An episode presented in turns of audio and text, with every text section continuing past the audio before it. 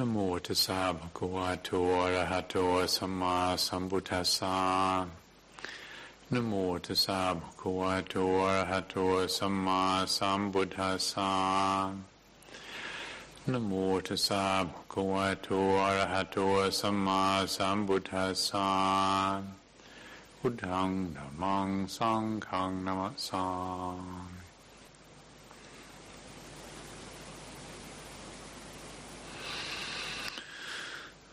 Today being the full moon day of uh, March, or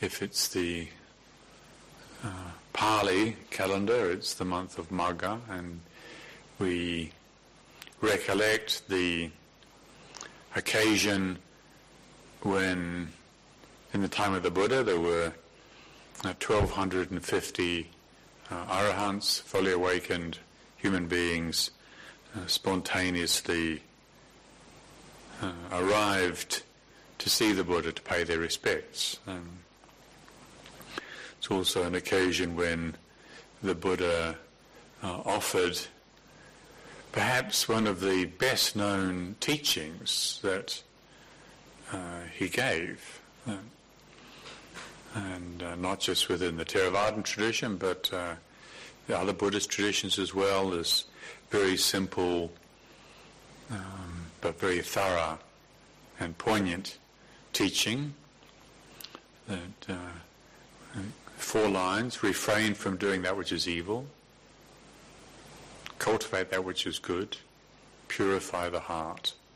This is the teaching of the Buddhas, or in Pali, Sabba Papasa Akarnang Kusalasa Upasampada. Satchita Paryotapanang Etang Buddhana Sasanang.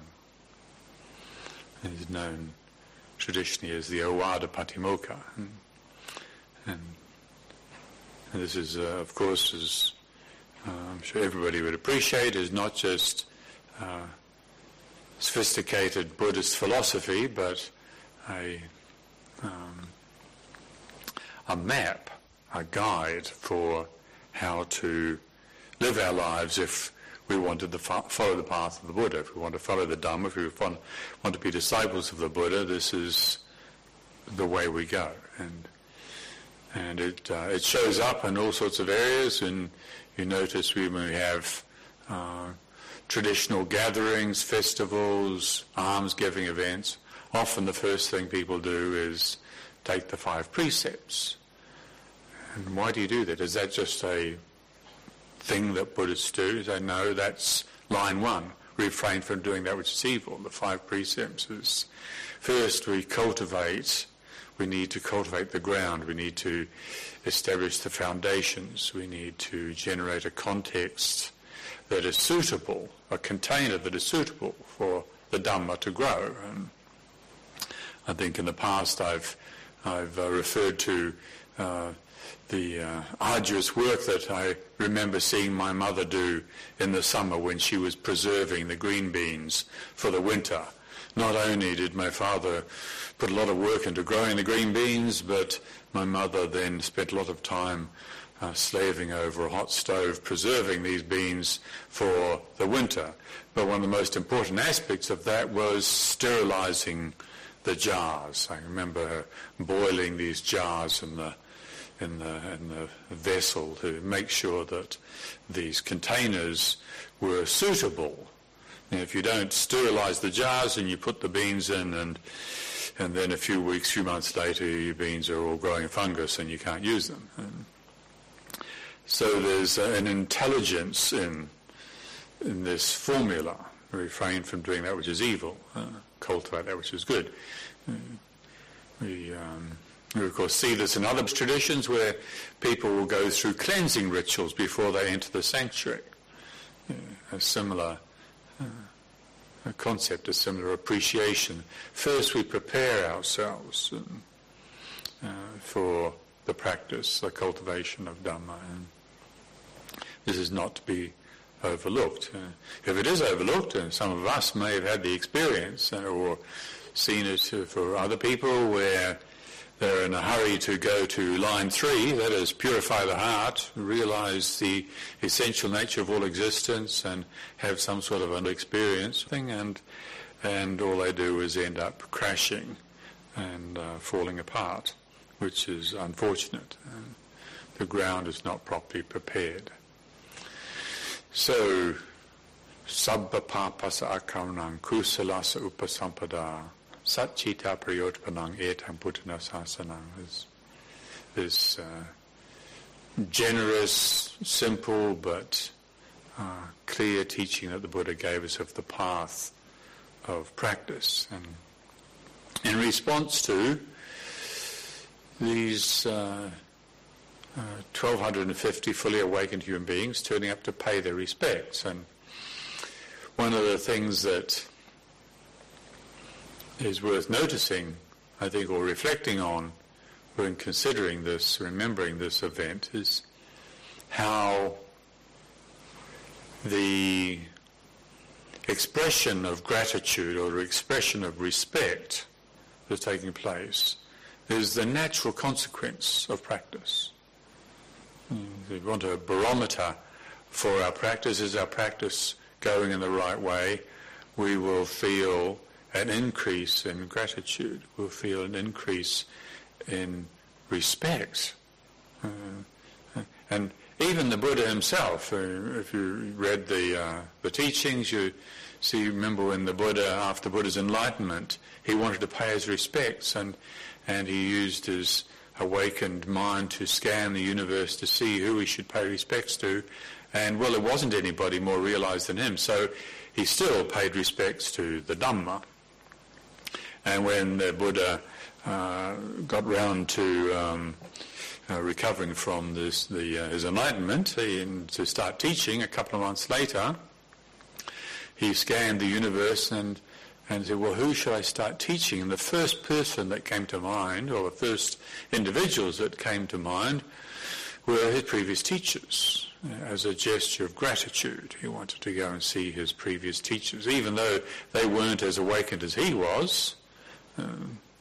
He didn't think, well, you know, those losers. He didn't. There was, no, quite the opposite. There was the heart of gratitude and wanting to go and share what he had realized and as it happened, he um, he found out that they had all passed away, and so the next place he turned was to his companions on the path, uh, the Panchavaggi bhikkhu, uh, his five uh, companions who had, were similarly seeking uh, realization and awakening, and so it was in fact to these uh, companions that he expressed his gratitude uh, by sharing his realization. So I think this is something to uh, to dwell on hmm, if we're looking at how our practice is, is proceeding.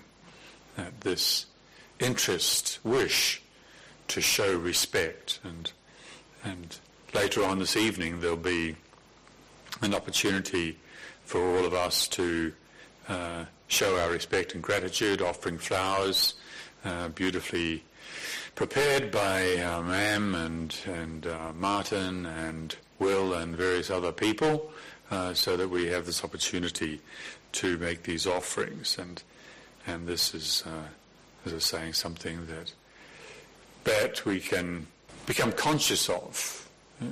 of course, there's the form of practice that we're all familiar with, and as we become more familiar and more at ease with the Buddhist way, there's the risk that we just fall into performing the pujas in a perfunctory way.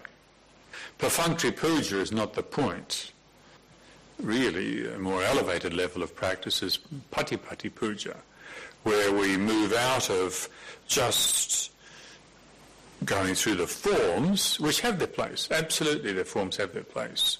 They align the body, speech, and mind with that which we hold most precious, the triple gem. Yes, we go through bowing and chanting and making offerings in the way that others have done for the last two and a half thousand years. We educate ourselves, train ourselves to perform these pujas, these forms in a graceful, comfortable, easeful way. But we, uh, we're wise to be careful we bring mindfulness to how we engage in these forms. Because the forms, they're like, they're like opening the door so that we can go into another space. Mm, like you, you come into the sanctuary here and you, you've got to grasp the door handle and open the door. And that's, that's like the function of form. Mm, it's like we shake hands with somebody. That's not the conversation. And we shake hands so as to enable the conversation. Or we pay Anjali or we engage in whatever ritual form we have for initiating a communication. In our communication with the Dhamma, in our communication with the Triple Gem, we bow, we make offerings. But again, to say this is the this is the level of form, this is the way of opening the door of coming into the sanctuary, the space in which we do our work. It's like coming in. The Buddha's invited us to share his workshop. We open the door and we go into the Buddha's workshop where we do our spiritual work. We do our cultivation. So we don't want to mistake the form uh, for anything more than what it is. It's definitely got its place. If you don't open the front door to the Dhamma hall, you can't get in. Know, we need to open the door. Know, we use form to get into the space, uh, but the form the, is what initiates the, the, the uh, entry into that space. It's not the point.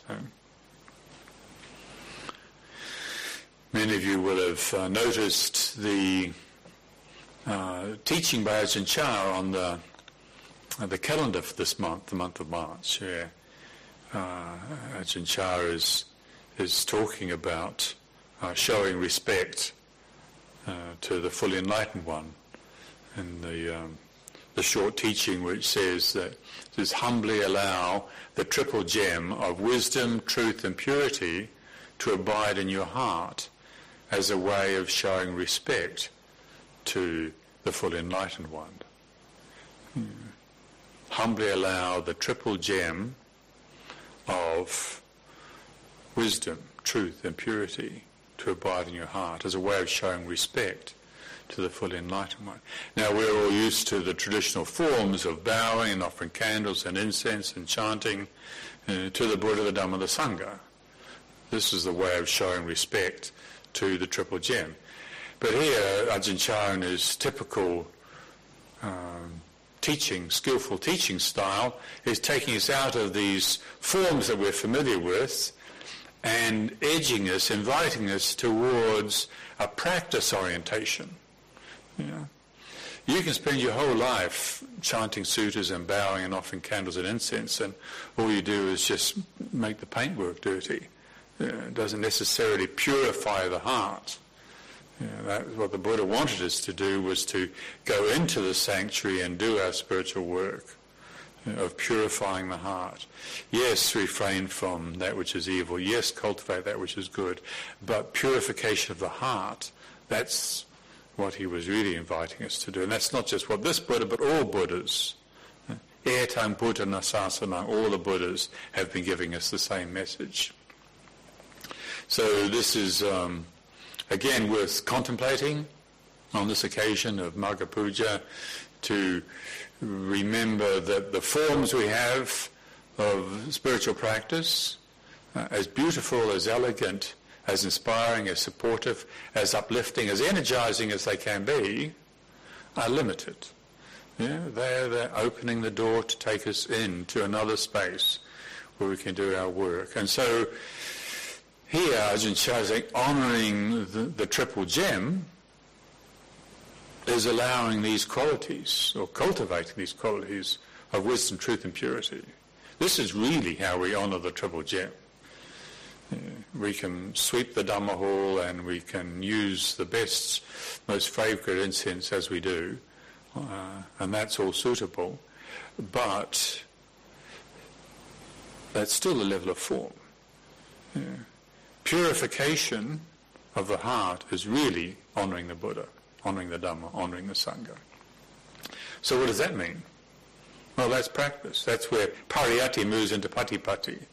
You know, where learning about Dhamma moves into a different frequency. You know, Pariyatti, Patipatti, Pativedhi, the three stages of practice, learning about, cultivating and realization.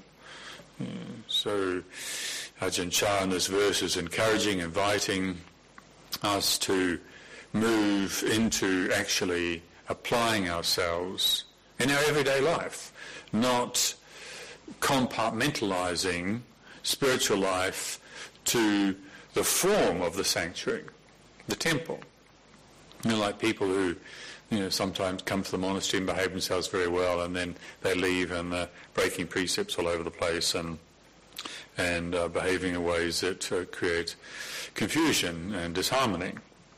And that's not the direction we want to go in. You know, compartmentalizing the Dhamma, you know, keeping it in the Tripitaka case or, or just the Buddha image on the shrine, that's not it. And so bringing Dhamma practice into everyday life is learning to meet our experience, So one way of understanding this, uh, in my own contemplation, this is how I think about it, is, is honouring the triple gem is meeting our experience in every moment as it is. Just so. Training ourselves to do that. The worldly mind, the conventional mind, is always looking for agreeable experiences, pleasing experiences, uh, experiences that accord with our preferences, with our likes. And the dislikes, we just try to get away from them. The disagreeable experiences, we try to get away from them. If that's what we follow, that's not practice. That's the way of the world. That's my way. When we go for refuge to the Triple Gem, we go for refuge to the Buddha's way, which means meeting experience as it is, not taking anything from it, not adding anything to it. It's just so. It's like this. Mm, I was talking about this a few days ago where I talked about the cultivation of the appreciation of beauty and, and contemplating why is it that people on the spiritual path seem to make a problem out of appreciation of beauty. And one of the reasons is that we don't have the faculty of restraint, samvara indriya. We don't have this sufficiently cultivated. So when beauty appears in front of us, the heart leaps out the heart energy follows the object of beauty, and then craving arises, then we suffer. But for an awakened being, they still see the beauty, there's still the appreciation of the beautiful sight, sound, smell, taste, touches, or mental impressions. There's still the impact on the senses, there's still the pleasure arising, and what's the difference is the heart energy doesn't leap out. Hmm. There's no craving, so there's no suffering.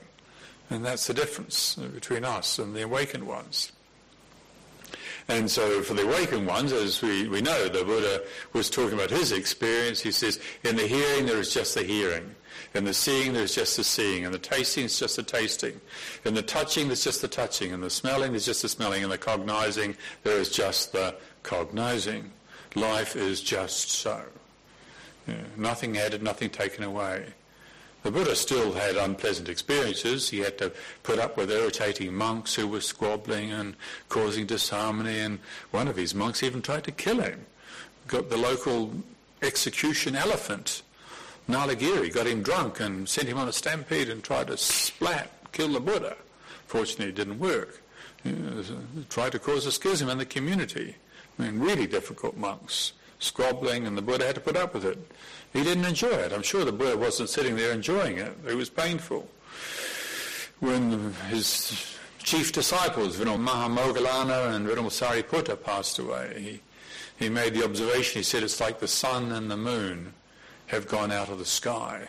You know, that's a fairly strong perception of loss. You know. The Buddha felt pain, but nothing added, nothing taken away from it. It was just so. Pain was just so. Beauty, pleasure was just so. Hmm. If we want to honour the triple gem, cultivate the just so mind. Hmm. We, we, can do this in, in, our, in our practice. Hmm. You sitting meditation and some memory of something that happened in the past arrives. And if mindfulness is, is sharp enough, if concentration is sufficiently well established, if we're present enough here with this moment, memory is just so. If we're a bit slow and then the memory gets activated and then we have some feeling arise, pleasant feeling. Pleasant feeling is just so. We can stop it there. We can see it. Now, we're not denying it. Memory is memory. Pleasant feeling is pleasant feeling. Or maybe painful feeling. You know, painful memories. Or memories that elicit painful feelings. If we're crisp enough, if we're sharp enough, we catch it, we feel it, it's just so. This is honouring the Triple Gem.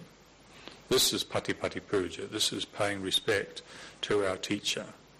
Uh, even when the Buddha was dying and, and various people were bringing him flowers and so on, and uh, he commented at the time, if you really want to show appreciation and respect, you go away and practice.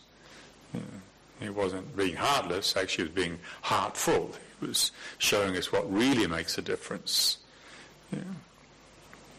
So cultivating the just so mind, for some people, the just so experience happens spontaneously. You know, maybe this has happened for you, or maybe you've read about it or heard about it, and and in some situation totally unexpected, out in the countryside, or all resistance to reality falls away, and you maybe experience yourself in a completely different reality where you see experience as all just so. It always has been this way, it is this way, and always will be this way. Even if you forget it, this is how it is, and it's utterly okay. Hmm. Some people don't have such an experience, but they can still cultivate it, and so this is how I personally appreciate the teachings of the Buddha, the teachings of Ajahn Chah, the teachings of all the great uh, teachers that we have the good fortune to come across as an encouragement to cultivate this disposition. Yeah, yeah, yeah. Meet life and its agreeability and its disagreeability. We can react according to our preferences.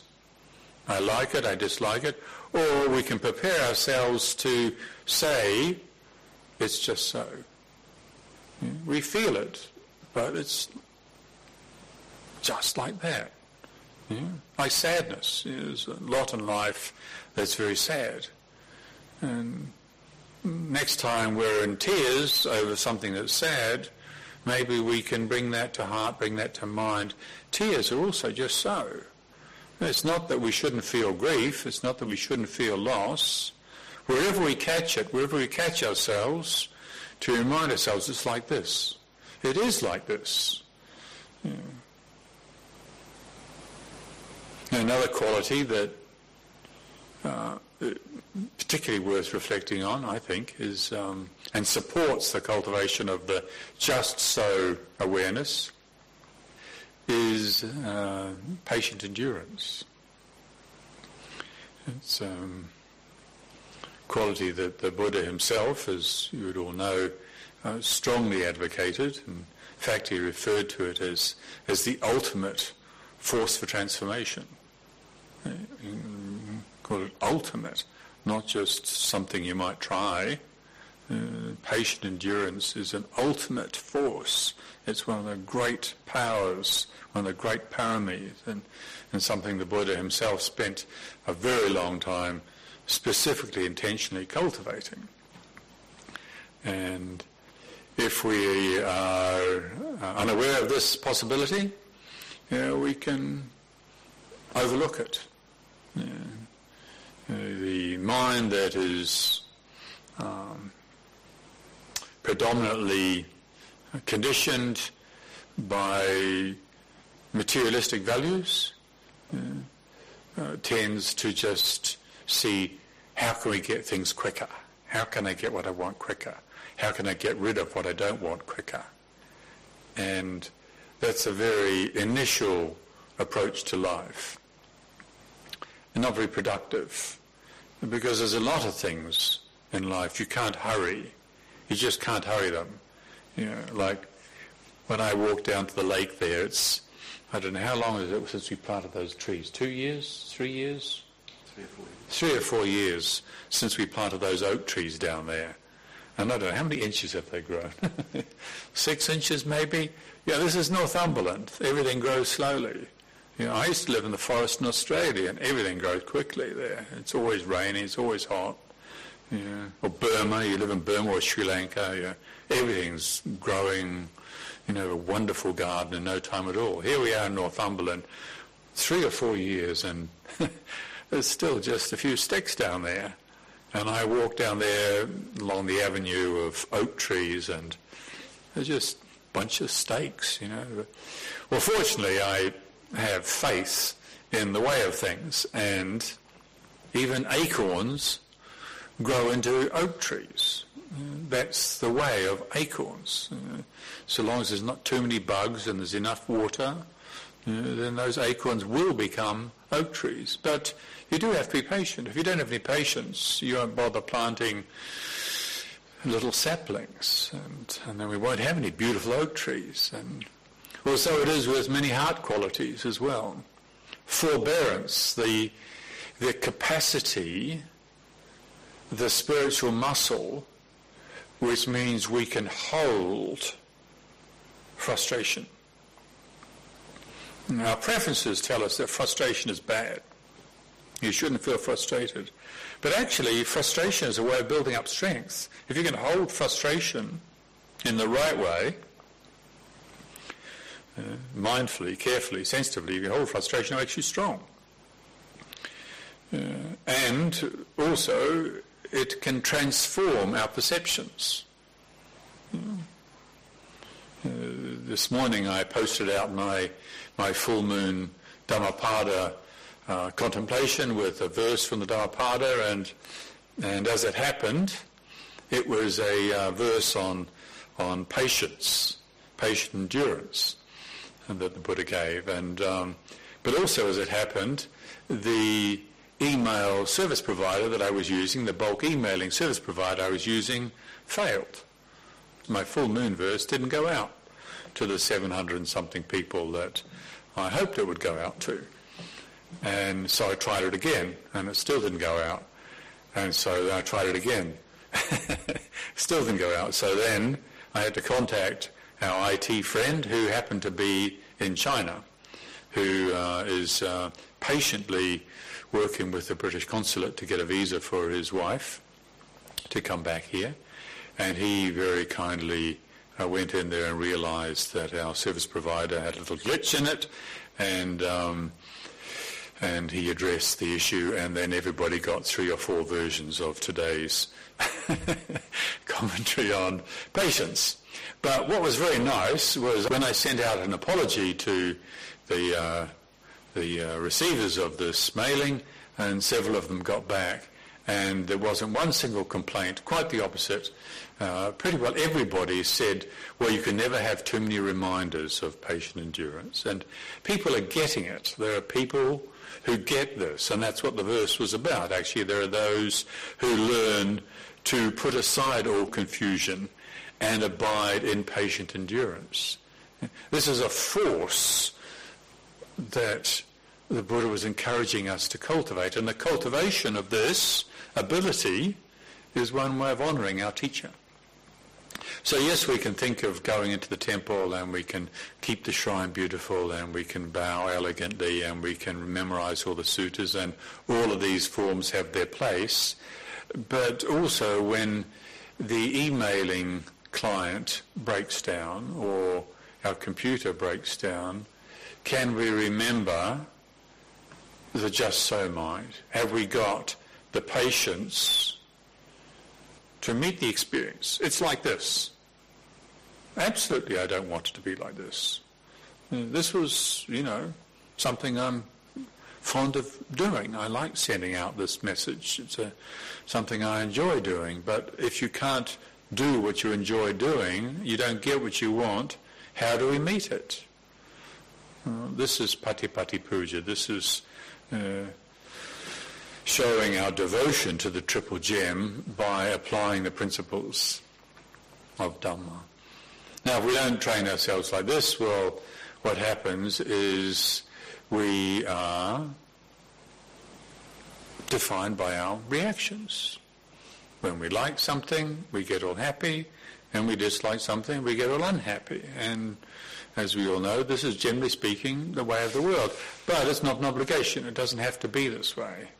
Yeah, that's why the Buddha and the great disciples have made the effort to teach us. I mean, after the Buddha's enlightenment, he could have lived a very comfortable life, but through his wisdom and compassion, he realized that actually living as a renunciate monk was the ideal form for communicating this teaching, for helping people understand. Setting an example, it's not that we need more to make us happy what we need is wisdom. Hmm. And the, the wisdom, the Buddha's wisdom was radiant and unfailing from the time of his enlightenment onwards.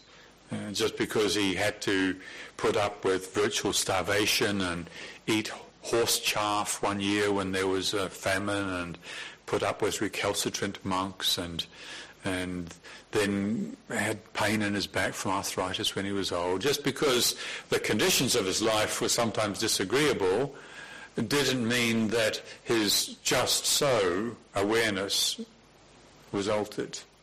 The Buddha's just so awareness was never altered. It was always just so. So this is something that in our honouring of the Triple Gem we can we can cultivate. The temptation to turn to fantasies about how life could be otherwise is just that. We can know that with mindfulness, with awareness, you know, sitting there and the conditions are disagreeable for some reason, we can see the tendency of the mind to go, what if it was like this?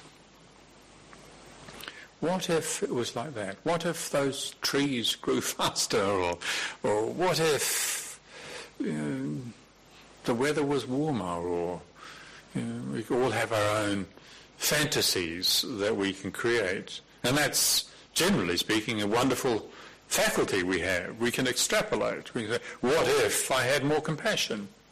Well, that's a nice fantasy. I'll actually engage that and mindfully work towards it. What if I was less angry? Yeah, that's, that's worth being aware of. But even that level of what if, we're not grasping it. As soon as we grasp that, what if I had more compassion or what if I was less angry, as soon as we grasp it, we suffer. So the faculty of mind that can imagine things being otherwise in itself is just so. It can be an inspiration. It can lift us up. It can support us in our practice. But if we don't have an appreciation of the true nature of that faculty, then we get caught up in it, we grasp it, and then we spoil it. And even though imagining things being otherwise in itself can be a wholesome, positive aspect of mind, we can also use it to torture ourselves. And, and it shouldn't be this way. I shouldn't be this way. Life shouldn't be this way. Well, that's the opposite of honouring our teacher.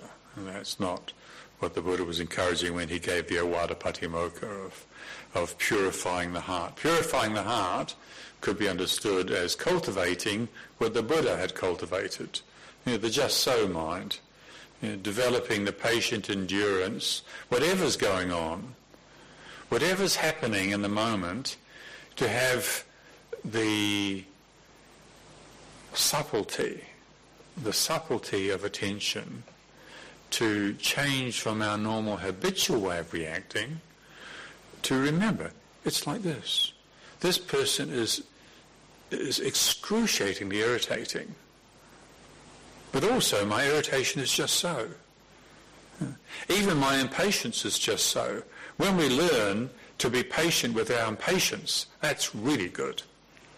Yeah when we've got a feeling for this patient endurance practice, you know, I can choose to be patient. It feels really good. This is not just an insignificant thing. I can choose to bear with this. Even my impatience, even when I fail to be patient, I can be patient with it. I can choose to be patient with it. Or at least I can work on being patient with my impatience. And I would suggest in so doing, we experience the feeling of gratitude that is natural when we're practicing rightly. So just as those 1250 uh, fully awakened beings on the full moon, uh, Magha, all those years ago, uh, wanted to express their gratitude to the teacher, the Buddha, we also, in just small moments, like deciding to be patient with our own impatience, can experience gratitude for this opportunity to practice. So thank you very much this evening for your attention. Jaka